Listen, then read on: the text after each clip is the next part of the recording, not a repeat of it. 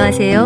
바른말, 고운말입니다. 집에서 개나 고양이 같은 반려동물을 키우는 분들이 점점 늘고 있는데요. 특히 개를 여러 마리 키우는 집에서는 사료를 줄 때마다 서로 먼저 먹겠다고 야단 법석을 떨 때가 있는데 이것도 어떻게 훈련하느냐에 따라서 달라질 수 있다고 하지요.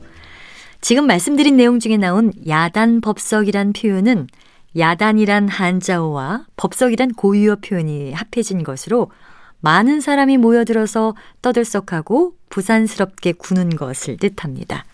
여기서 법석은 소란스럽게 떠드는 모양을 나타내는 명사하고요. 보통 법석이 나다, 법석을 놓다, 법석을 부리다와 같이 표현합니다. 관용구 법석이 일다는 소란스럽게 떠드는 현상이 생긴다는 뜻이고요.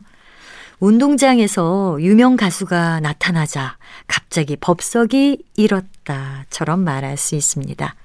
야단 법석과 비슷한 고유어 표현으로는 뒤법석이란 말이 있는데요. 이것은 여럿이 몹시 소란스럽게 떠들물 의미합니다. 아이들이 뒤법석을 떨며 거실을 어질러 놓았다. 이렇게 표현할 수 있지요. 또 부사 법석 법석은 자꾸 소란스럽게 떠드는 모양이고요.